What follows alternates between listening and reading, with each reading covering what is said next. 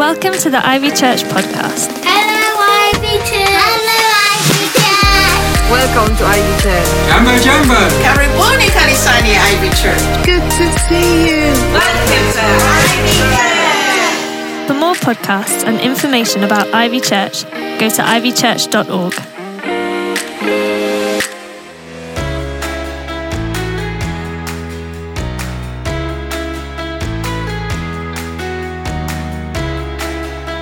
It's been said you can't choose which way the wind blows, but you can choose the set of your sail. And as we're about to start a new series right now, we are setting our sail for the Holy Spirit to come and blow into this church and do some amazing things in the midst of us that are going to make a difference, not just in your life, but in the lives of everybody around us. And the way that we're doing that is we're looking at what it means for our church, for Ivy Church, to be a supernatural community that's all about Jesus. And if we want an example of what that looks like, we find it in Acts 2, starting at verse 42. It says, All the believers devoted themselves to the apostles' teaching and to fellowship and to sharing in meals, including the Lord's Supper, and to prayer. A deep sense of awe came over them all, and the apostles performed many miraculous signs and wonders. And all the believers met together in one place and shared everything they had. They sold their property and possessions, they shared the money with those in need. They worshipped together at the temple every day and met in homes for the Lord's Supper and shared their meals with great joy and generosity, all the while praising God and enjoying the goodwill of all the people. And each day the Lord added to their fellowship those who were being saved. I'm praying that we will become that kind of community that the world looks at and says, Wow, everybody was in awe of that first church. People who looked at it liked what they saw, but as they came into contact with it, they saw these people who were devoted. They devoted themselves to what? To belonging and being part of it. And God moved in the people who joined that movement, and the world said, Wow. So, now, how do we not only learn about that as a history lesson, but get back to being and building that kind of supernatural community that's all about Jesus today? See, church, like many other organisations, can do community. Sometimes we even do it well. And we all know that this isolated, fractured, polarised post pandemic world desperately needs community, doesn't it?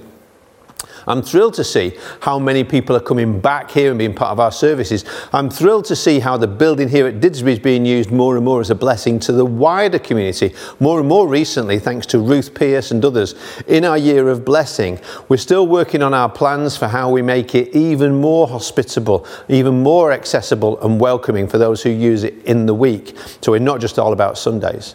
And I really hope you've seen the recent details about what's happening at Cheadle Hulme the countless ways all throughout the week that John Carlo and his team are being a blessing in our year of blessing to more and more users and groups, more than we know what to do with, as we love our neighbours and show them and point them to God's love in action. That's all brilliant. But the fellowship, the community in that first church included, but went well beyond any sense of a, a natural, human ordered organization. To be a true blessing in our year of blessing, we want to see and learn how they really were a supernatural community, all about Jesus as they sought to love him and one another, to live in obedience to his word. They knew that he had said he wanted them to do the same things he'd done. Not just to hear about them, not just to study them, not just to talk about them, but to do them. And we see here in the pages that followed, in the book of the Acts of the Apostles, or the Acts of the Holy Spirit, they began to test for themselves the truth of his promise that they could and would do even greater things than he had done in his earthly ministry because now he had gone to the Father and sent the promised Holy Spirit, not just to be with them, but to be in them and to be on them and to be working miracles through them. In the very next chapter, right here in Acts chapter 3, you can follow along, won't you find it in your Bibles? We're going to see the very first time uh, Peter and John, now full of the Holy Spirit, they go out and they try out the power that they've been given, the, the promise, they test it. And they, they were doing this not inside the walls of a church building, but out in the city, right outside the temple, with a man who was in desperate, seemingly incurable need. It says here that they were going up the temple steps. You can read it for yourself that, that led into the temple. It's the time of the evening sacrifice, it's in the afternoon. Now, however, they know those old sacrifices are obsolete. They would never have any power to cleanse sin or a guilty conscience. They'd only ever pointed forward to what Jesus' sacrifice for sin would accomplish for you and for me. So maybe they're talking about Jesus' death on a cross. Very recently it happened. And how he'd been raised from the dead just a short while before. And how he'd shown them many convincing proofs that it really was him. And you know what? If you believe in someone who died and rose again, your faith's going to be pretty high, isn't it? You really can pray knowing all things are possible because he died and rose again. But again, it's no good if it's just theory.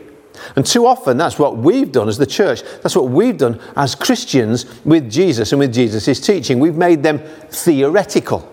And the next step down from theoretical is hypothetical, that we believe hypothetically that Jesus, yeah, Jesus could heal, Jesus could do miracles, maybe, hypothetically, he could do so today. But the next step from hypothetical is to become apathetical. And we see needs and we see people far from God, but we don't think there's anything that we can really do about it because that would take, well, the power of God. And a theoretical, hypothetical, apathetical church ends up just a pathetic church. A powerless church is a pathetic sight. How can a powerless church pretend that it represents Jesus Christ, who said that he came to destroy all the works of the enemy? I don't know how that works. And we need to repent of allowing ourselves to become that theoretical, hypothetical, apathetical, often hypocritical church that says one thing but doesn't do anything. That's the only way we're instead going to become the supernatural church that honors the name of Jesus by using the name of Jesus as he said we could when we pray big, bold prayers. So, on the steps that day, it says there's a beggar. This is the spot he would have had people carry him, it says, and they help him. And they go at that time and they position him at the entrance of the temple. He's hoping people thinking about God doing their religious stuff might feel guilty or compassionate enough to throw him some pennies as they're going in to go and worship. Some years ago, on one of our trips to Haiti with that amazing charity Compassion UK, Zoe and I went across to an island called La Gonâve. It's right opposite the capital, Port au Prince. By the way, Port au Prince is now officially one of the most dangerous places on earth. And it's certainly the poorest in the Western Hemisphere. So we flew over there on this scary little biplane, really, and we've been invited to this dry, barren desert island for a ceremony to mark the opening of a well that Compassion's director, our friend Justin Dowds, had arranged. We love Compassion, and Justin is just amazing. Over the years, he's built right on that island roads, even a hospital in this incredibly impoverished place. Earlier that morning, though, when she was waking up, Jesus had heard the Lord say something to her heart. Don't you've ever had that. This phrase came into her mind the lame will walk. He said it really clearly the, la- the lame will walk. And she didn't know what it meant. Of course, that's the kind of phrase that's in the Bible quite a bit. Isaiah 35, verse 6, for instance, promises Then will the lame leap like a deer, and the mute tongue shout for joy. Water will gush forth in the wilderness and streams in the desert.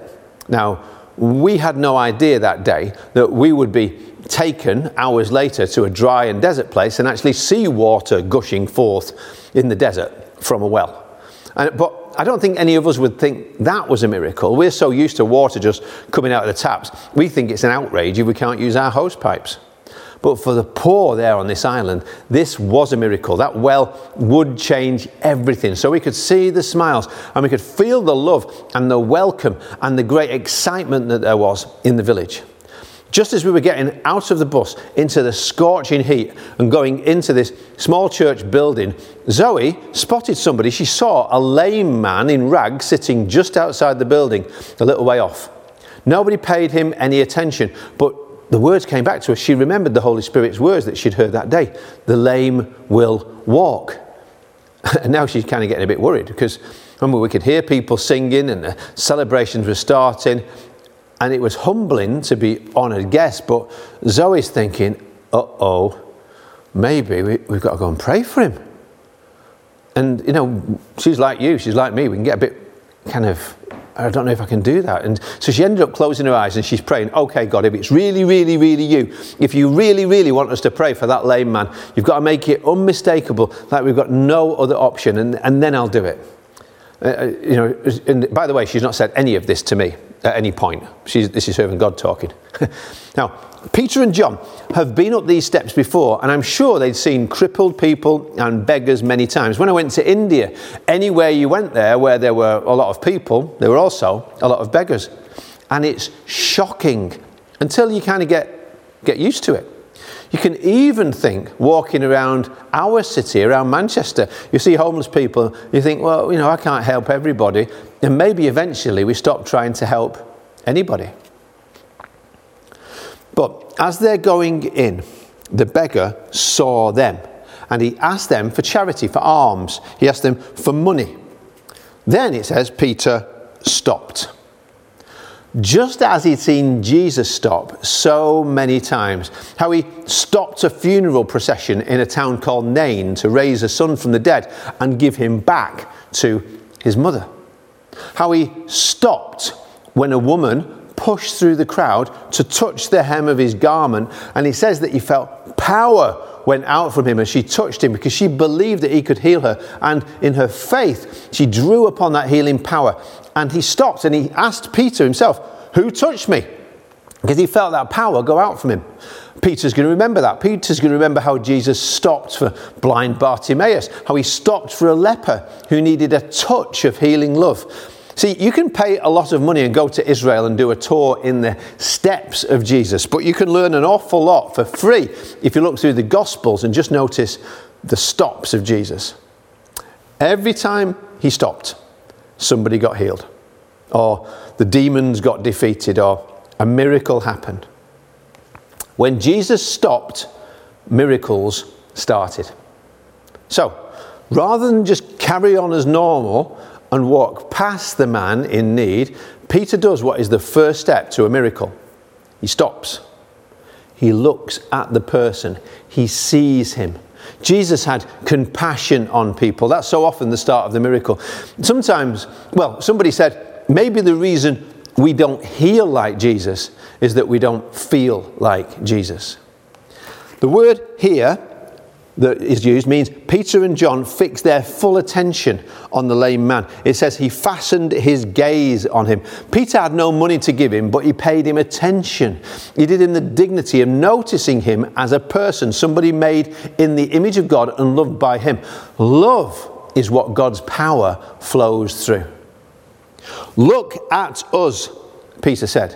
Why? He's getting ready. He's getting ready to test the power, to test the promise in prayer. Do you believe? Do you believe God can heal? I don't mean theoretically. When did you last offer to pray for somebody? Somebody who was sick or tired or worried about the world or their work or bad news that they just had. Did you pray in Jesus' name? It's actually not that hard to say, Would you like me to pray about that? I've done it so many times over the years, not because it's my job, because it's my joy. And you know what? I never heard anybody say in reply when I asked?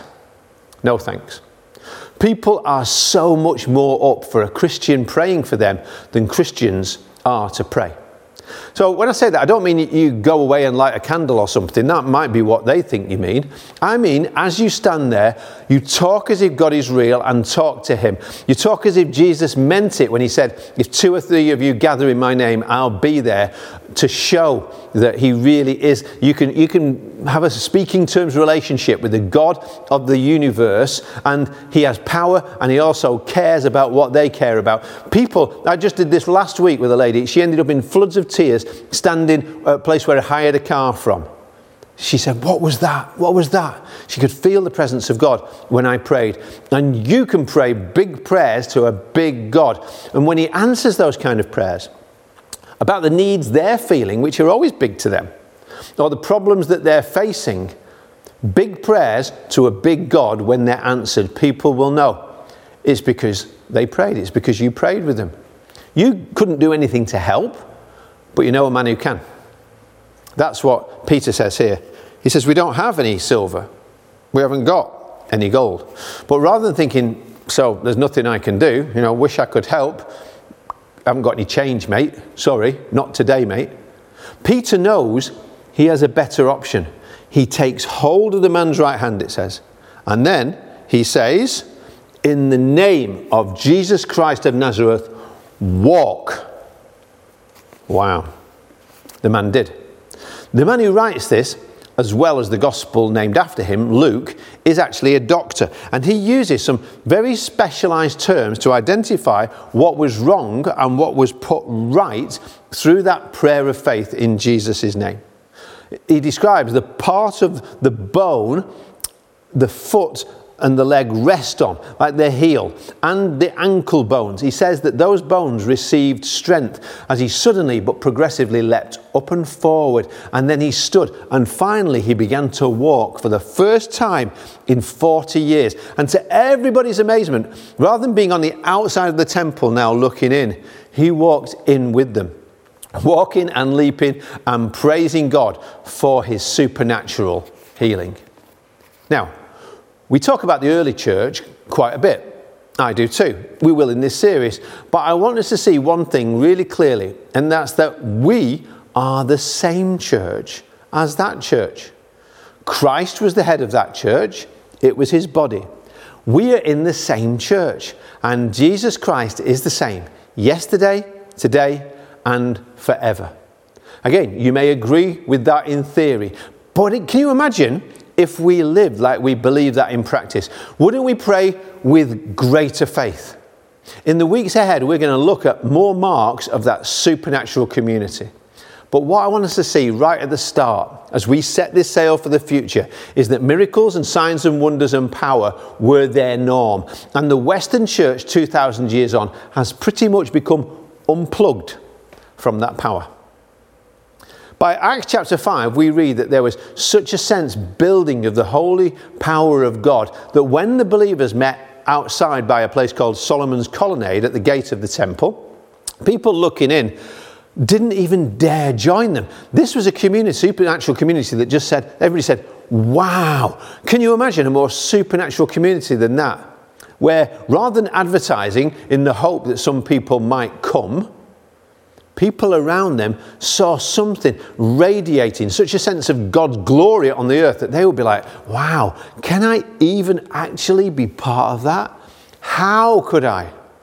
Even now, as we make it clear that we want to be a supernatural community by the grace of God, though the world is happy to hear about supernatural when it's ghosts or New Age or astrology or even pop stars pushing witchcraft and covens on our young people or celebrating Satan on our screens, we can feel the pressure to not go overboard, not rock the boat.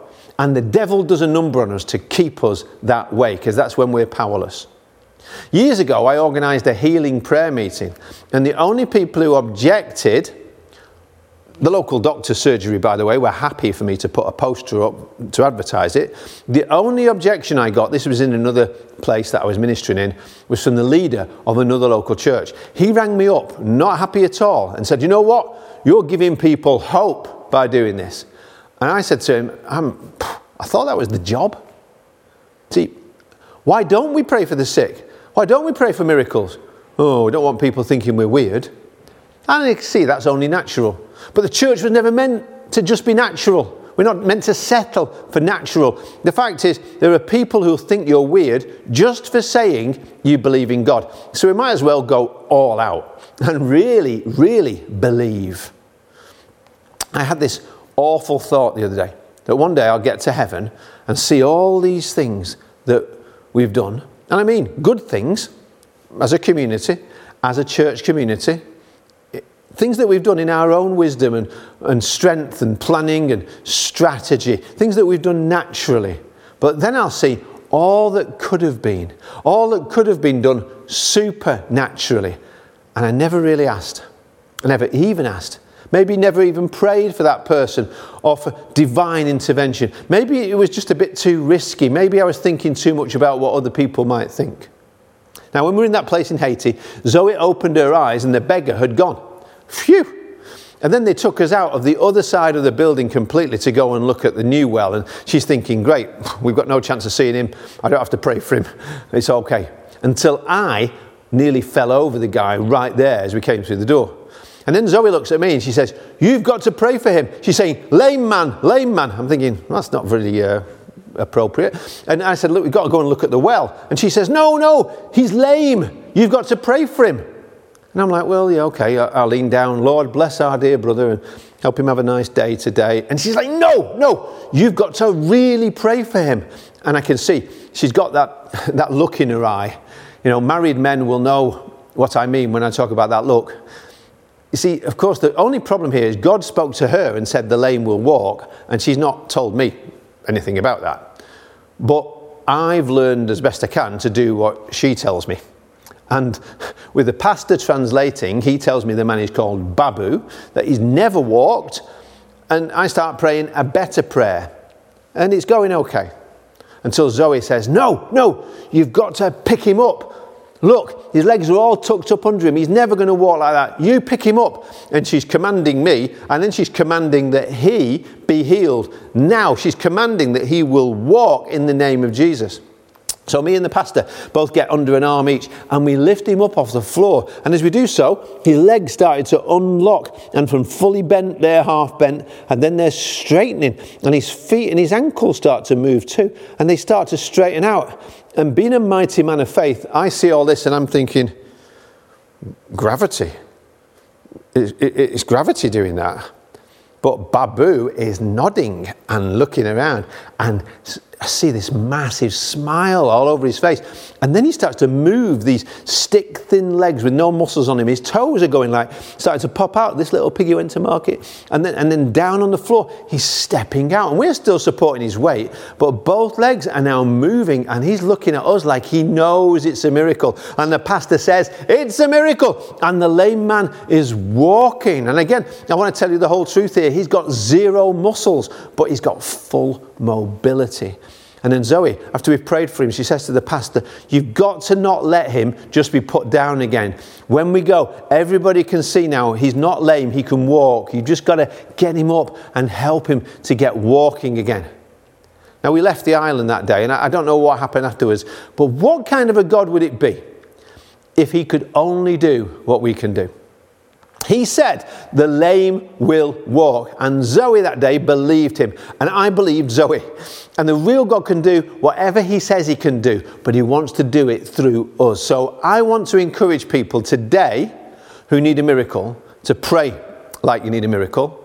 And if you've experienced a breakthrough, let us know so we could see more and he- hear more about these kind of stories of God breaking through and doing miracles. I really want to encourage us as we pray for people more and more in these weeks today. Let us know how it's going as we pray. And we're going to pray today in the name of Jesus to the, the God who raises the dead, who heals the sick. The man at the temple gate who needed healing because he couldn't walk had an obvious need that was visible, but maybe ours aren't that visible. Maybe you need to name the need. Now you might say, oh, I don't need to name the need and I don't have to say what it is. God knows what it is anyway, doesn't he? But again, you look in the Bible, you're going to see Jesus often asked, even if it appeared obvious, he'd say, What do you want me to do for you? And in voicing it, it's a faith statement to know, I'm kind of out of options here. Maybe you need him to heal you and help you today. How? Name the problem, bring it to God. Let's see what he does in the name of Jesus as we pray. I'm asking you to, you know, add faith to these words. The Bible says, You have not because you ask not. Jesus says, Ask. Ask and you will receive. So, right where you are, we're going to pray for one another today with faith in Jesus Christ, our healer. If you're watching online, put your hand on the place where you know you need healing. or, or on the top of your head if it's for the whole of you. Tell Jesus what it is that you need. Voice it. Ask Him to heal you. He's right there with you now. If you're with other people and, and you need healing, mind, body, emotions, stay seated right where you are, just stay there. And if you don't, please stand up if you're able. That's your part now, just stand up. Now, those standing, I'm commissioning you to go and place a hand on somebody nearby and pray for them. You could say, In the name of Jesus Christ of Nazareth, and you can pray for them. Be healed. Be healed. Do it now. Do it now. Don't wait. I'm not going to take long over this. Now, Peter didn't say, Look at us, because he thought he and John were spiritual superheroes. Everybody soon said that they were obviously just ordinary people who had been with Jesus. So, you keep praying. That's it.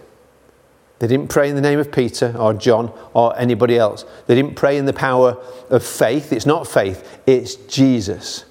They said, when they were questioned about it, the man was healed by faith in the name of Jesus. That's the name above all names. Let's speak the name of Jesus as we're praying now. The supernatural name, because He created everything, He redeems it all, He holds it all together by His power.